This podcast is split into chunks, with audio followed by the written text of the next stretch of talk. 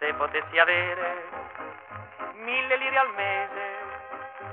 Mille lire al mese, un programma di Radio Statale. Un modesto impiego, io non ho pretese.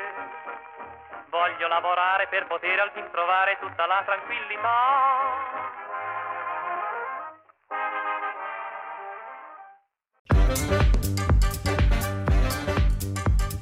Bentornati a Mille Lire al Mese, il programma di Radio Statale che in sole 11 puntate vi ha raccontato i vari momenti cruciali dell'approccio al mondo del lavoro, dal fatidico momento in cui decidete che ne farà di voi, fino alla lettera di dimissioni.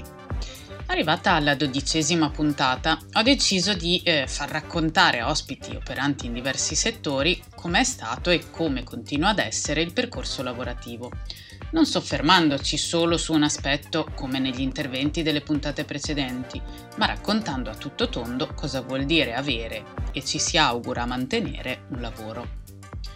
Questa infatti diventa la prima puntata di interviste di 1000 lire al mese, un nome veloce da memorizzare, abbastanza intuitivo. Durante le interviste andremo in verticale, come delle vere ginnaste, insieme al malcapitato ospite nella sua vita lavorativa, sì, perché è bella la teoria, sono divertenti gli aneddoti, ma è anche interessante capire come ognuno di noi sviluppi il suo percorso di crescita lavorativa e personale nei modi più svariati e compiendo scelte alle volte non convenzionali. Grande assente Andrea, il nostro HR di fiducia, il mio Fonzi personale, ma non temete, tornerà.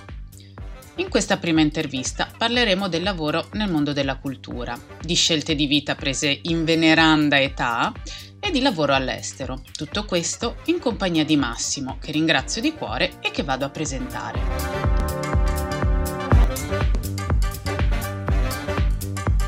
E quindi do il benvenuto al mio primo ospite di queste nuove puntate di mille lire al mese e ho qui con me virtualmente si intende, Massimo, che è un poeta, educatore, rivoluzionario e anche rockstar.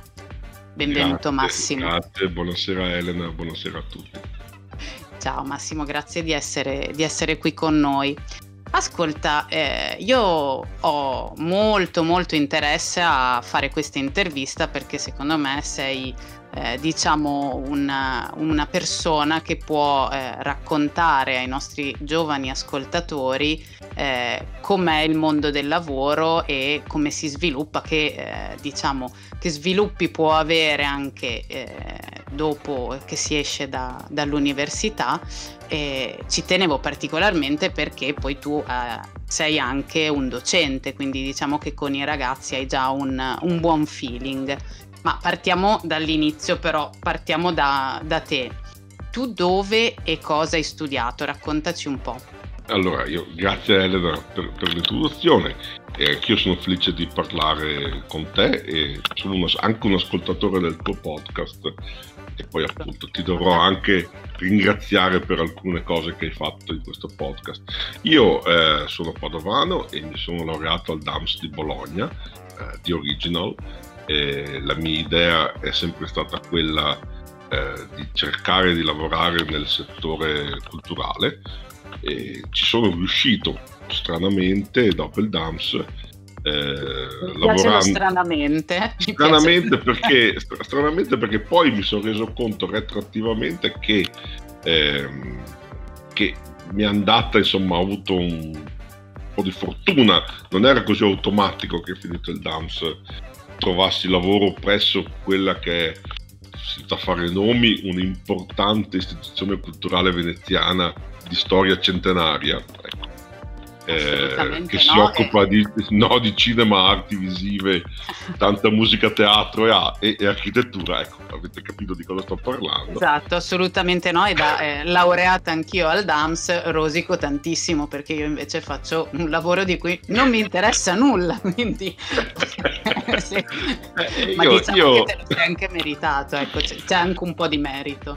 Io ti ringrazio anche, anche di questo, però ecco, io ho fatto questa mia prima esperienza di lavoro, eh, come dire, partendo da un, un, posto molto alto, anche se da bravo Veneto mi ero anche aperto una fantomatica partita IVA come quasi tutti i cittadini veneti, perché avevo anche dentro di me la voglia di fare anche il freelance, il consulente, scrivevo delle cose, facevo traduzioni, ho fatto qualsiasi cosa, tra cui appunto una newsletter di idropulizia industriale, poi ho, fatto, ho scritto le istruzioni per un cibo per gatti e anche per un cibo per cani, sai tutte queste cose che nel nord-est se tu sei, eh, io, mi, io, mi, vendevo come eh, compitatore di testi, come scrivano, come editor, no?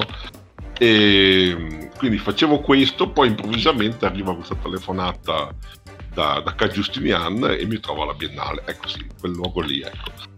E, e lì ho fatto, ho fatto, la mia prima esperienza lavorativa, è stato un po' un battesimo del fuoco.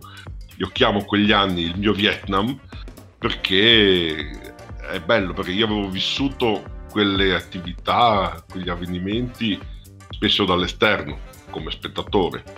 E un'altra cosa è trovarsi all'interno di una macchina eh, anche così gigantesca e anche una macchina molto complicata da portare avanti, eh, non solo dal punto di vista logistico, ma anche dal punto di vista politico, amministrativo. Sì, eh, che si porta dietro un retaggio appunto politico. Esatto. Che esatto. No, no, non da poco, ecco, diciamo. Esatto, esatto. E io le devo dire, ho imparato un po' tutto il bene e tutto il male del lavorare per le istituzioni culturali italiane e questa esperienza appunto è finita dopo circa tre anni qualcosa e sono tornato a fare il freelance pensando di, di riuscire a farcela ma lì finalmente ho capito qual era la vita del damsiano ovvero no, no non è che così automatico che trovi un lavoro dopo l'altro. E, e dopo qualche anno di collaborazioni saltuarie torno a quest'idea originaria di, di scappare all'estero. Che è una Hai cosa deciso che... di, di, spostarti all'estero esatto. eh, in un periodo in cui diciamo stavi saltellando da bravo freelance da un lavoro all'altro e detto, Esattamente. forse è il caso di girarsi sì, da un'altra sì. parte. Cosa un po' strana perché il, di solito insomma si scappa uh, nel momento dell'Erasmus, post Erasmus. Io invece a me avevo già anche una età veneranda, avevo 35 anni quando mi sono trasferito ad Amsterdam.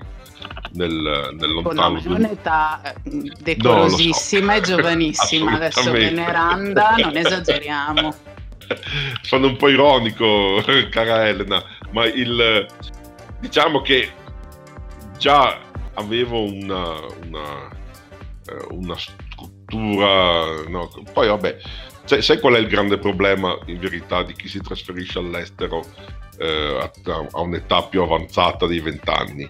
È che non puoi fare più tentativi.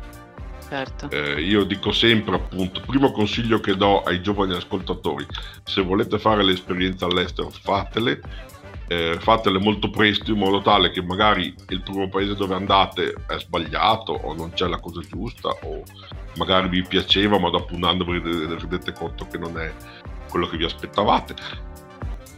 Avete altro tempo. Io a 35 anni ho fatto questo proprio salto nel vuoto perché tanto la situazione in Italia era così disperata che non... Eh, eh, come dire, ho messo tutte le poche fish che avevo sul, sul tavolo e ho detto me le gioco tutte, vado ad Amsterdam.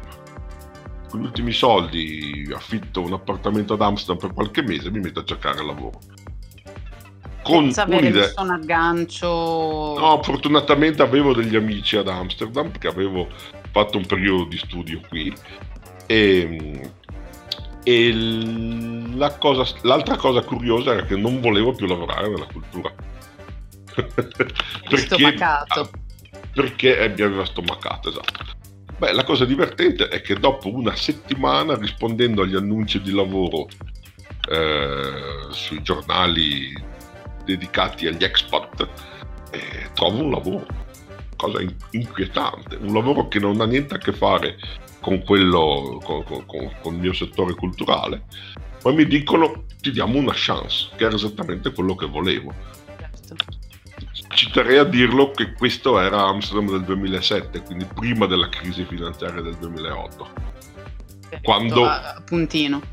era ancora una società in crescita dove appunto c'erano certo. anche queste opportunità. Eh, e dentro in una società che si occupa, guarda caso, di headhunting, di ricerca di personale. Ascolta Massimo, prima di andare avanti nel racconto, mm, sì. mi dicevi che avevi un piccolo appunto, comunque una nota a piedi pagina rispetto a una puntata di mille lire al mese, quella che parlava del lavorare all'estero. Vuoi, vuoi esatto. raccontarci? Esatto. Sì. sì, perché eh, nella puntata dedicata all'estero si parlava del, di mandare i propri curriculum, di rispondere all'offerta di lavoro all'estero.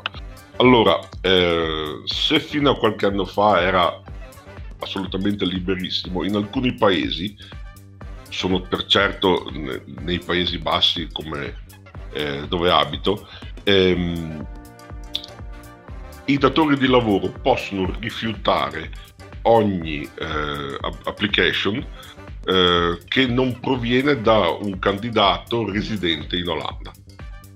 Quindi in verità eh, in molti paesi europei per poter rispondere all'offerta di lavoro bisogna essere, bisogna già risiedere lì, aver, avere un, un, un, codice fiscale e avere una residenza e avere anche spesso anche un conto in banca. Eh, e quindi appunto io vorrei dire non, non spedite a vuoto le vostre candidature, prima informatevi su questa cosa perché altrimenti appunto vengono cestinate automaticamente.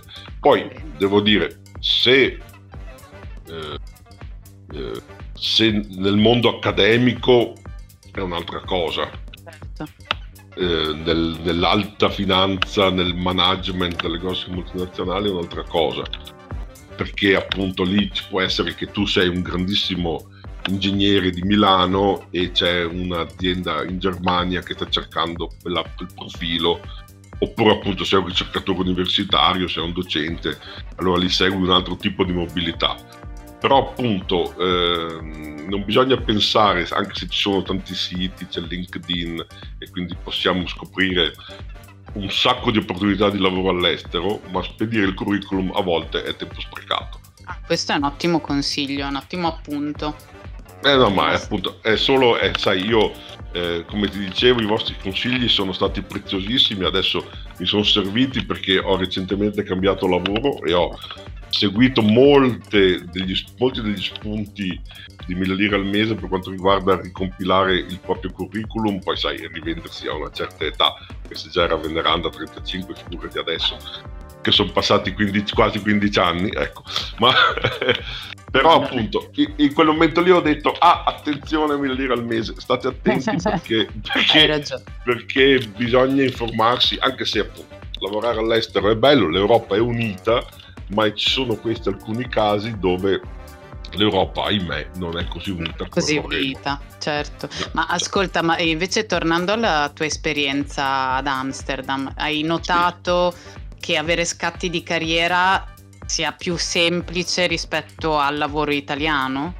Guarda, eh, nì, nel senso che io ho lavorato due anni in questa azienda di headhunting e già mi avevano fatto delle, delle proposte eh, nel caso volessi rimanere per portare avanti la mia carriera e quindi passare sai senior poi le famose ehm, stock options no? le azioni della società queste cose. E, poi dopo appunto è arrivata la grande crisi del 2008 e mi sono trovato a tornare ahimè ma anche con grande gioia nel settore culturale. E sono entrato in una grossa istituzione culturale olandese eh, che si occupa di cinema.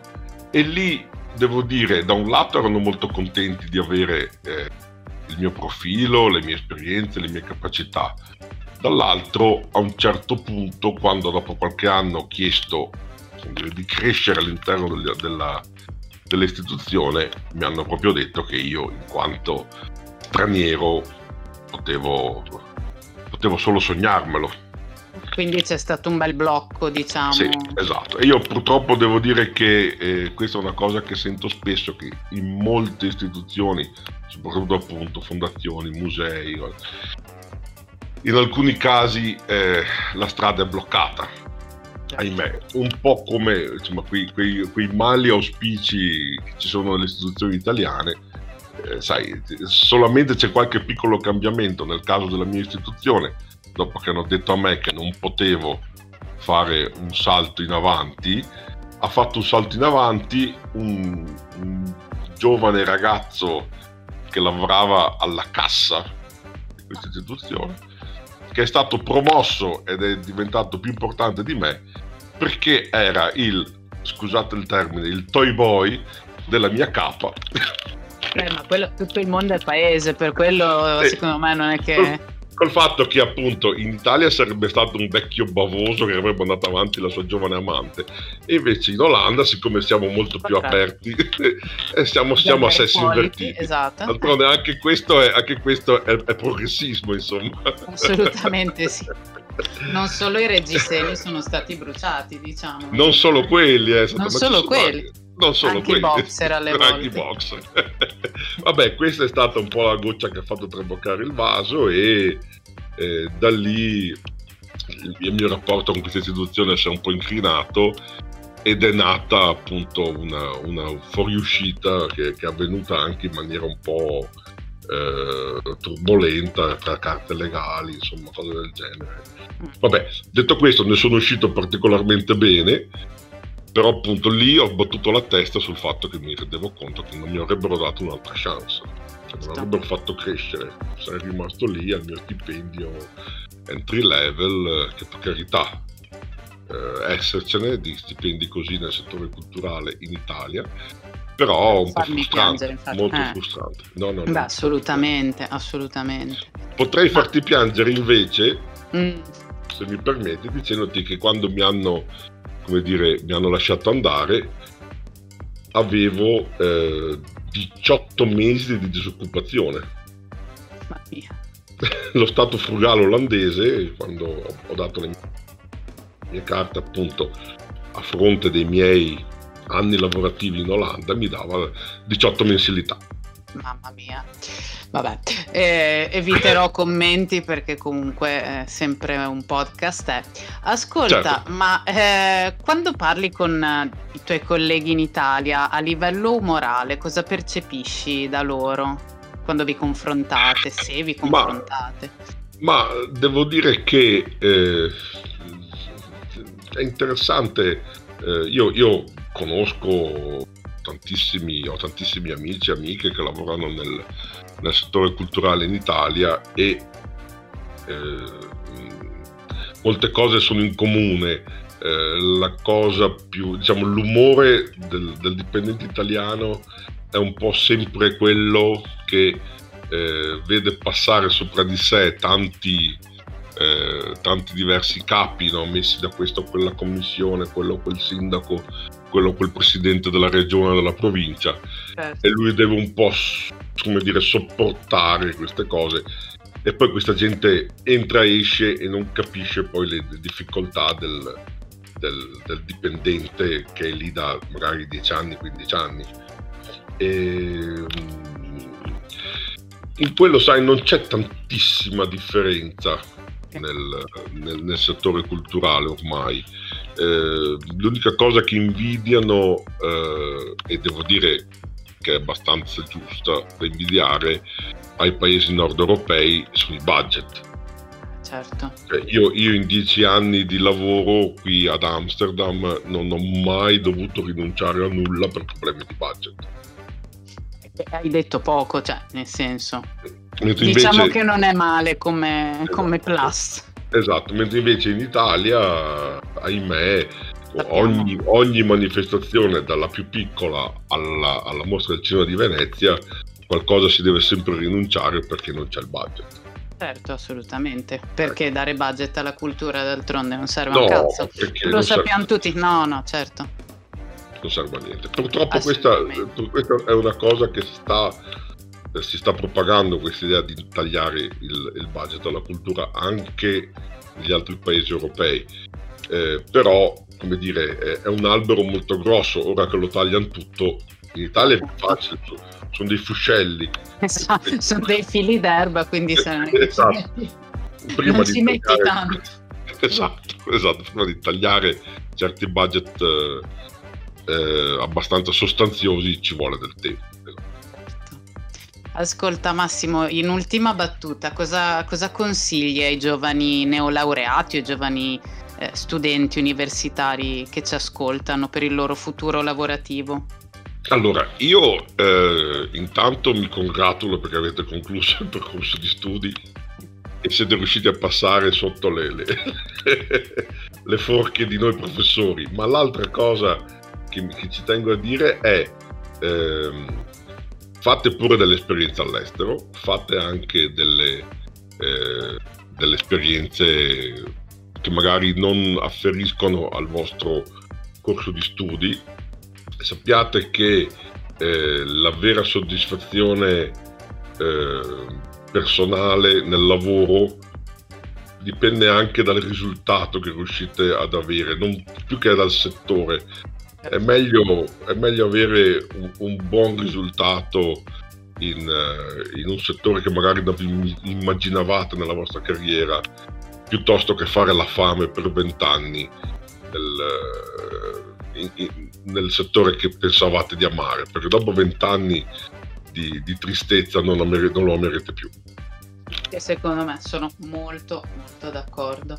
Grazie Elena, sono contento perché è una cosa difficile da dire agli studenti, ma appunto non, fate, non penalizzate la vostra vita, vivete per carità, eh, per inseguire un sogno che poi magari appunto a un certo punto eh, vi svegliate e, e non era così bello come sembrava.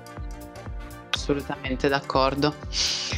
Va bene Massimo, io ti ringrazio tantissimo, è stato un gran piacere averti, averti qui con me in trasmissione, spero ci sarà modo in futuro di, di risentirci e, e ti saluto. Elena, io ringrazio te e come ti ho detto, grazie per questo podcast perché non è di ispirazione solo alle giovani generazioni, ma anche a qualche vecchio trombone come me. Mi fa piacere, ma non sei un vecchio trombone. ciao Massimo. Ciao, ciao, ciao.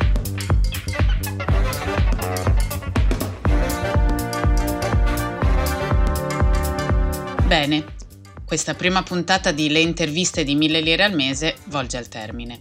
Come sempre grazie per avermi seguita, io sono Elena e spero di sollazzare le vostre orecchie anche per la prossima puntata, in compagnia, si capisce, di una nuova storia lavorativa e di un nuovo ospite. Ciao!